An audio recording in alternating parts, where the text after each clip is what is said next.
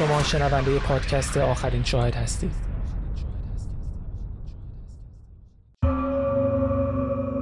در قسمت قبل شنیدید.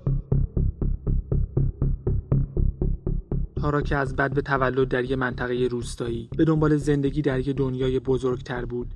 بعد از روبرو شدن با پیشنهاد دوستی استیو گرانت فکر کرد شاید این همون فرصتی باشه که برای پیشرفت نیاز داره. رابطه استیو و تارا در نهایت منجر به ازدواج و تولد دو فرزند شد.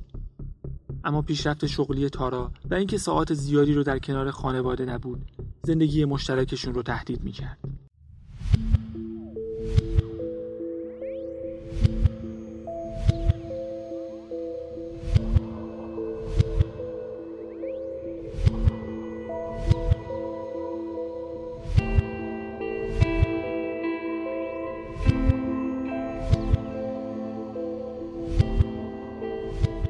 ولنتاین یک نفره قسمت دوم.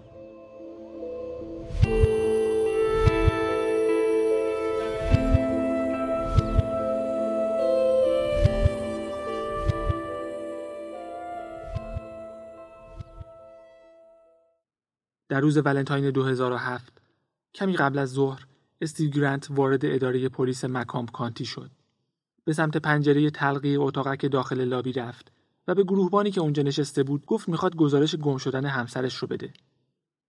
گروهبان از معاونش خواست بیل هیوز کسی که 20 سال سابقه کار در اداره پلیس مکامپ کانتی رو داشت خبر کنه. هیوز در اتاقش رو باز کرد و استیون گرانت رو به دفتر کارش دعوت کرد. حرفهای استیو در دفتر هیوز هم جالب و هم نگران کننده بود. بلافاصله شروع به صحبت درباره ناپدید شدن همسرش کرد. گفت همسرش شب نهم فوریه به خاطر نامساعد بودن هوا و بارش برف دیر به خونه اومده و استیو در زمانی که منتظرش بوده دو شیشه مشروب خورده. گفت پشت تلفن درباره تغییر برنامه پرواز تارا جر بحث کردن چون تارا می‌خواسته به جای دوشنبه یک شنبه به پورتوریکو برگرده. استیو ناراحت بود که تارا زمان کمی رو در خونه و کنار بچه هاست و دعواشون بعد از رسیدن تارا به خونه هم ادامه پیدا کرد. بعد از رسیدن تارا به خونه استیو بهش سلام کرده اما تارا هدفون تو گوشش بوده و جواب استیو رو نداده. استیو هم از کوره در رفته و نزدیک 20 دقیقه سر هم داد زدن. بعد تارا با موبایلش به کسی زنگ زده تا بیاد دنبالش و گفته یه دقیقه دیگه دم درم. استیو مطمئن نبود اما می‌گفت احتمالا همون شرکت کرایه لیموزینی بوده که تارا اغلب از اونجا ماشین می‌گرفت تا خودش رو به فرودگاه برسونه. می‌گفت تارا قبل از بیرون رفتن از خونه به استیو گفته یادت نره دوشنبه ماشین رو به تعمیرگاه ببری. و ورینا هم ده دقیقه بعد از رفتن تارا به خونه رسیده. هیوز سوالی رو پرسید که هر کسی می‌پرسید. اگر تارا از نهم ناپدید شده چرا استیو در روز چهاردهم گزارش گم شدنش رو داده؟ استیو می‌گفت رئیس تارا ازش خواسته دست نگه داره. هم شنبه و هم یک شنبه به موبایل تارا پیام دادم و وقتی تا دوشنبه خبری ازش نشد به رئیسش لو تراندل زنگ زدم. لو ازم خواست فعلا چیزی به پلیس نگم تا قبلش با رؤساش در پورتوریکو درباره این مسئله صحبت کنه. هیوز متوجه منطق داستان نشد اما می‌دونست بهترین کار اینه که اجازه بده استیو به صحبتاش ادامه بده. هیوز از صحبتهای استیو یادداشت برمیداشت و براش جالب بود که استیو اتفاقات رو از روی دفترچه یادداشتی که همراهش بود به یاد می آورد. هر چند وقت یک بار نگاهی به دفترچه مینداخت تا داستانش رو تعریف کنه. می‌گفت سه شنبه هم به مادر تارا و هم به خواهرش زنگ زده تا از تارا خبر بگیره. اما هیچ کدوم اطلاعی از اینکه تارا کجاست نداشتن. به خواهر تارا گفته بود فقط امیدوار حال تارا خوب باشه و حتی اگر بشنوه با یه مرد دیگه یه جایی توی هتل بازم خوشحال میشه. می‌خواست به هیوز بفهمونه که ممکنه خانواده تارا بهش دروغ گفته باشن. در واقع خانواده تارا قبلا به استیو گفته بودن که فکر می‌کنن تارا با لو رابطه داره. استیو می‌گفت در ابتدا حرفشون رو باور نکرده اما اخیرا مشکوک شده که شاید حرفشون درسته و واقعا چیزی بین تارا و لو وجود داره. گفت با پدرش صحبت کرده و پدرش هشدار داده که تو چنین شرایطی اولین کسی که پلیس بهش مزنون میشه خودشه. هیوز فکر می‌کرد استیون می‌خواد با این حرفها وانمود کنه که چیزی برای مخفی کردن نداره و نگران نیست که پلیس در موردش تحقیق کنه. به هیوز گفت یه قبض جریمه داره که پرداخت نکرده و پلیس می‌تونه بازداشتش کنه. برای هیوز واضح بود که این حرف استیو فقط برای جلب اعتماده و اینکه نشون بده حاضره تمام رازهاش رو به خاطر حل این پرونده بگه. هیوز می‌دونست به زودی باید از استیو بازجویی کنن و فعلا نیازی به جبهگیری علیه اون یا بازداشتش وجود نداره. به خاطر همین اجازه می‌داد استیو با خیال راحت حرف بزنه. و استیو هم زیاد حرف می‌زد که خبر خوبی برای کاراگاه ها بود. می‌گفت برای مدتی به جلسات زوج درمانی رفتن اما نتیجه نداشته و استیو در صدد استخدام یه وکیل برای طلاق بوده. هیوز با خودش فکر می‌کرد یه جای این داستان اشکال داره و استیو رو مظنون اصلی پرونده می‌دونست. استیو می‌گفت شرکتی که تارا در اون کار می‌کرد یعنی گروه بین المللی واشنگتن روی سلاحهای شیمیایی کار می‌کرده و لو مسئول پروژه بوده. به خاطر همین می‌گفت ممکنه تارا در معرض گاز اعصاب قرار گرفته باشه.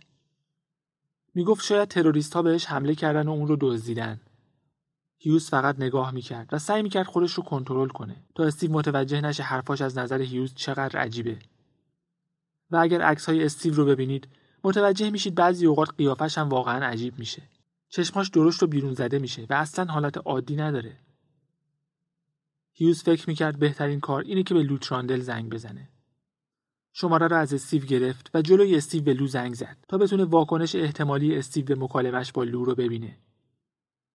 لو واقعا نگران بود و گفت هر کمکی از دستش ساخته باشه برای پیدا کردن تارا انجام میده و مطمئن بود امکان نداره تارا به تنهایی و بدون اینکه به کسی بگه غیبش بزنه. امکان نداشت بچه هاش رو بیخبر ول کنه و یا سر کار غیبت داشته باشه. بعد از قطع کردن تلفن استیو ازش خواست با خانواده تارا تماس بگیره. هیوز نظر دیگه ای داشت و به جاش بحث پرستارشون رو پیش کشید. از استیو پرسید رابطه ای با ورینا داشته یا نه؟ استیو گفت بهش گفتم صداشو در نیاره و یه نیشخند موذیانه زد. انگار یه لطیفه گفته باشه. اما از نظر هیوز زیاد خندهدار نبود. بیشتر عجیب بود چون هیچ کس چنین کاری نمی‌کرد. اونم در چنین موقعیتی. هیوز احساس می‌کرد حرف استیو شوخی نبوده اما در هر حال برای کسی که داشت گزارش گم شدن همسرش رو می‌داد حرف مناسبی نبود. هیوز مصاحبه با استیو رو تموم کرد و ازش خواست چیزهایی که گفته رو روی کاغذ بنویسه. اظهارات استیو سه صفحه بود. نهم فوریه حوالی شش بعد ظهر با همسرم صحبت کردم. اون تو نیویورک بود و پروازش تأخیر داشت. گفت نزدیک یک ساعت تا یک ساعت و نیم تأخیر داره. گفت داره برنامه سفرش رو تغییر میده تا به جای دوشنبه دوازدهم فوریه یک شنبه یازدهم به سن‌خوان برگرده. بهش گفتم که از این وضعیت راضی نیستم و درباره برنامه سفرهاش و وضعیت زندگیمون جر و بحث کردیم.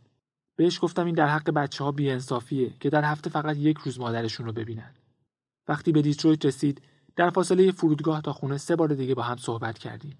بعد از اینکه به خونه رسید بحثمون ادامه پیدا کرد و تارا گفت اگر پرواز گیرش بیاد فردا صبح به پورتوریکو برمیگرده. با یه سدان مشکی رفت و شنبه و یک شنبه هیچ خبری ازش نداشتم. باهاش تماس گرفتم و روی گوشیش پیغام گذاشتم اما جوابی نداد. دوشنبه به لو تراندل زنگ زدم. لو گفت نگران نباشم چون تارا هنوز دیر نکرده و گفت وقتی به شرکت رسید بهش اطلاع میده تا بهم زنگ بزنه. لو صبح سه‌شنبه 13 فوریه تماس گرفت و گفت تارا سر کار نیومده و خبری هم ازش نداره. بعد به مادرش ماری زنگ زدم که ازم خواست به پلیس اطلاع ندم. گفت خودش با تارا تماس می‌گیره و ازش می‌خواد به هم زنگ بزنه. به ماری گفتم اگر تا چهار بعد ظهر سهشنبه خبری از تارا نشه به پلیس خبر میدم. با خواهرش که دوست کاراگاه جیم سلوسکی بود تماس گرفتم تا ببینم قانون گزارش افراد گم شده چیه. سلوسکی گفت باید تا صبح چهارشنبه چهاردهم فوریه صبر کنم و بعد می‌تونم گزارش گم شدنش رو به پلیس بدم. پلیس معمولا گزارش افراد گم شده رو زیاد جدی نمی گرفت اما در این مورد استثنا قائل شد. ساعت یک و نیم بعد از ظهر دو کارگاه به نامهای دارگا و کزلوفسکی که به اسم کاز شناخته می‌شد مسئول این پرونده شدند. اونها لیستی از افرادی که باید باهاشون تماس گرفته می‌شد تهیه کردند. خانواده تارا، رئیسش، همکاراش، شرکت های اجاره لیموزین و آژانس های تاکسیرانی دیگه. دارگا با اریک استندیفر همسر آلیشا تماس گرفت تا ببینه واکنش خانواده تارا به خبر گم شدنش چی بوده. اریک می‌گفت تارا تحت هیچ شرایطی برای پنج روز غیبش نمی‌زنه. گفت درسته که زیاد مسافرت میره اما هر روز با خانوادهش در تماسه. هیوز هم گزارش تکمیلیش رو برای کزلوفسکی آماده کرد. گزارش تکمیلی جزئیات بیشتری نسبت به گزارش اول داشت که مهمترینش اشاره به یک خراش روی بینی استیو گرانت بود. هیوز نوشته بود متوجه یک خراش قرمز در سمت راست بینی استیو گرانت شدم. ازش پرسیدم شبی که تارا خونه رو ترک کرد با هم درگیری فیزیکی هم داشتن؟ و استیو گفت نه. استیو در حین مشاجره به تارا گفته بود اگر الان به پورتوریکو برگرده بچه ها حسابی ناراحت میشن. و در جای دیگه گفته بود دلشون برای مادرشون تنگ نمیشه. و اینکه مطمئن نیست اصلا دلش می‌خواد تارا برگرده یا نه. گفته بود اگرچه خانواده تارا فکر می‌کردن تارا با رئیسش لو رابطه داره اما خودش اینطور فکر نمی‌کنه. گفت به خواهر تارا در اوهایو زنگ زده تا ببینه خبری ازش داره یا نه.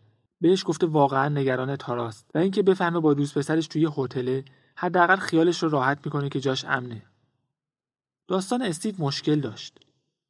از یه طرف می‌گفت می‌دونه تارا بهش خیانت نمی‌کنه و از طرف دیگه می‌گفت شاید تارا با دوست پسرش توی هتل باشه. استیو پنج روز وقت داشت و اگر داستانش ساختگی بود می‌تونست بیشتر بهش فکر کنه. کاز با استیو تماس گرفت. با لحنی دوستانه گفت مسئول پرونده شده و داره دنبال تارا میگرده و می‌خواد با استیو ملاقات کنه. بعد با لو تراندل تماس گرفت. هیچ برنامه‌ای برای اینکه تارا زودتر و در روز یکشنبه به پورتوریکو برگرده وجود نداشت.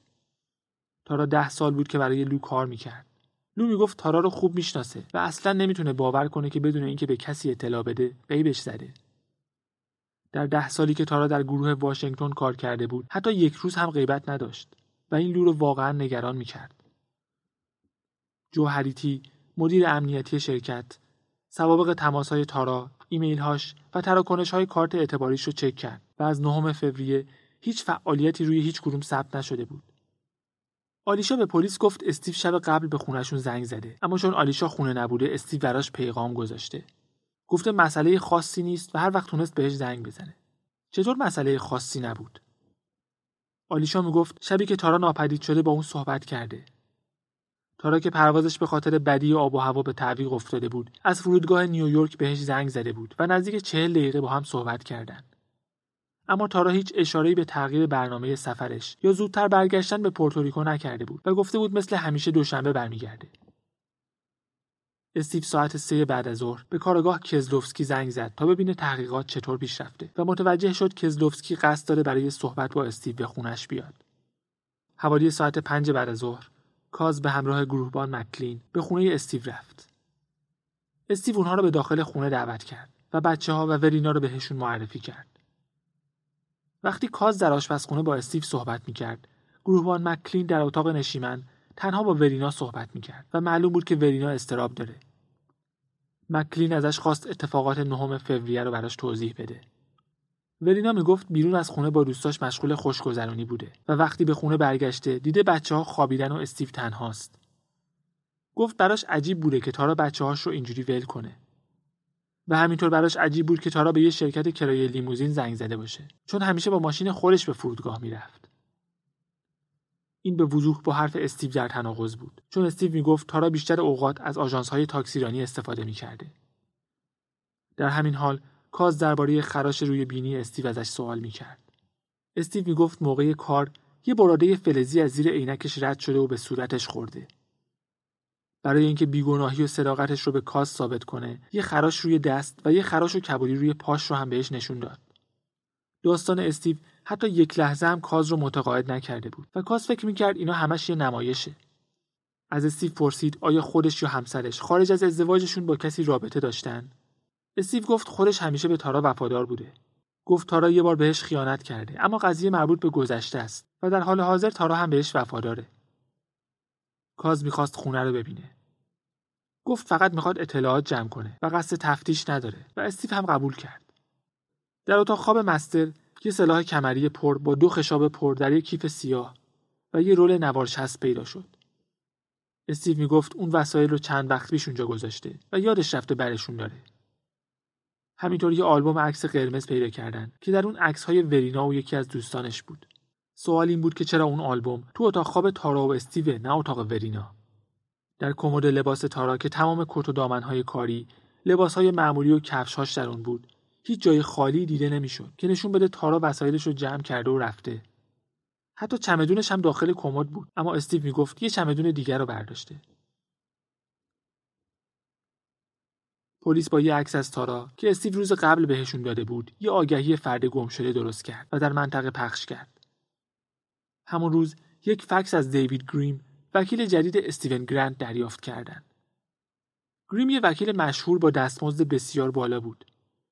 در اون فکس نوشته بود استیو همچنان به تمام سوالات پلیس پاسخ میده اما برای اینکه سوء برداشتی پیش نیاد لازمه که تمام سوالاتشون در آینده رو به شکل کتبی براش ارسال کنن این فکس کارگاه ها رو متقاعد می‌کرد که استیو همسرش رو به قتل رسونده چرا که پلیس در تلاش برای پیدا کردن همسر گم شدهش بود و فقط 24 ساعت از زمانی که استیو به اداره پلیس گزارش داده بود میگذشت. اما استیو رفته بود و یکی از گرونترین وکلای شهر رو استخدام کرده بود که بهشون می‌گفت نمی‌تونن رو در رو با استیو صحبت کنن. این فکس برای کارگاه ها قافلگیر کننده بود. اما اینکه گریم اون رو ارسال کرده بود شکشون رو قوی تر می‌کرد. چون فکر می‌کردن هیچ فرد بیگناهی چنین پولی رو خرج وکیل نمی‌کنه. اون روز صبح گریم با استیو تماس گرفته بود تا بلافاصله به دیدنش بیاد و در مقابل استیو بود که اون نامه رو تایپ و فکس کرد. وقتی استیو در مسیر برگشتن به خونه به ورینا زنگ زد ورینا در حالی که گریه می‌کرد گفت دو مأمور پلیس اومدن و دنبالش میگردن. استیو به سرعت به گریم زنگ زد. گریم گفت پلیس مدرکی برای بازداشتش نداره اما احتمالا حکم تفتیش گرفتن و می‌خوان خونه رو بگردن. استیو به کارگاه پدرش رفت و مدتی اونجا بود تا وقت بگذره. با خواهرش تلفنی صحبت کرد و بعد تصمیم گرفت به سمت خونه بره. در مسیر خونه و چند صد متر دورتر از اداره پلیس بعد از شنیدن صدای آژیر و نور آبی و قرمزی که تو آینه عقب می‌دید ماشینش رو کنار زد. کاز می‌دونست می‌تونه استیو رو به خاطر ندادن قبض جریمه بازداشت کنه. به خاطر همین با یه ماشین که از پشت تعقیبش می‌کرد و یه ماشین که از جلو راهش رو بسته بود اون رو متوقف کرد. وقتی پلیس ماشینش رو نگه داشت گفت جریمش به خاطر این بوده که بدون راهنما زدن دور زده و شاید هم راست می‌گفت. اما در هر حال یه قبض جریمه پرداخت نشده داشت که به خاطرش حکم بازداشت صادر شده بود. استیو تمام قبضهای جریمه رو پرداخت کرده بود به غیر از یکی. و کاس فکر می‌کرد عمدن یکی رو باقی گذاشته تا بتونه در برخورد با پلیس ازش استفاده کنه. امکان نداشت این قبض جریمه رو فراموش کرده باشه چون دربارش با هیوز صحبت کرده بود. احتمالا می‌خواست وقتی گزارش گم شدن تارا رو میده اون رو گزارش کنه تا نشون بده چقدر صادق و رو راسته چون زیاد این کار رو می‌کرد مدام تلاش می‌کرد نشون بده یه همسر وفادار و بیگناهه پلیس بعد از گشتن ماشینش یه پاکت نامه با 1100 دلار و یه پاکت دیگه با 1900 دلار پول نقد پیدا کرد. استیو رو دستگیر کردن و 6 ساعت در بازداشت بود و بعد با وسیقه آزاد شد. در روزهای بعد خبرش در رسانه های محلی داغ شده بود و گریم در مقابل دوربین ها به این بازداشت اعتراض می کرد. سه ماشین پلیس ماشین موکل من رو در حالی که داشت به خونه می‌رفت محاصره کردند و به خاطر اینکه در منطقه‌ای با محدودیت سرعت 70 کیلومتر در ساعت داشته با سرعت 80 کیلومتر بر ساعت رانندگی می‌کرده بازداشتش کردند. شش ساعت و نیم در حبس بوده و ازش بازجویی شده. اینا تاکتیک های قدیمی و منسوخ شده است که سوء نیت پلیس رو نشون میده. پلیس از استیف خواست در آزمایش دستگاه دروغ سنج شرکت کنه اما گریم اجازه نداد چون معتقد بود پلیس نسبت به این آزمایش پیش داوری داره و معمولا نتایجش رو بر علیه متهم تفسیر می‌کنه. در همین حال پلیس مشغول بررسی سوابق پروازهای تارا بود. استیو گفته بود تارا برنامه سفرش رو تغییر داده تا یک روز زودتر برگرده اما مدارکی که پلیس از شرکت های هواپیمایی گرفته بود نشون می‌داد تارا پروازی نداشته و بلیتش هم برای دوشنبه بوده هرچند ازش استفاده نکرده سوابق تماسهاش نشون می‌داد با هیچ کدوم از همکارانش تماس نگرفته تا اونها رو در جریان تغییر برنامه پروازش قرار بده. در واقع بعد از نهم فوریه هیچ تماسی گرفته نشده بود. استیو می‌گفت شب نهم تارا با کسی تماس گرفته تا بیاد دنبالش اما چنین تماسی هم ثبت نشده بود. آخرین تماسش یه تماس 18 دقیقه‌ای با همسرش در ساعت 9 و 47 دقیقه نهم فوریه بود.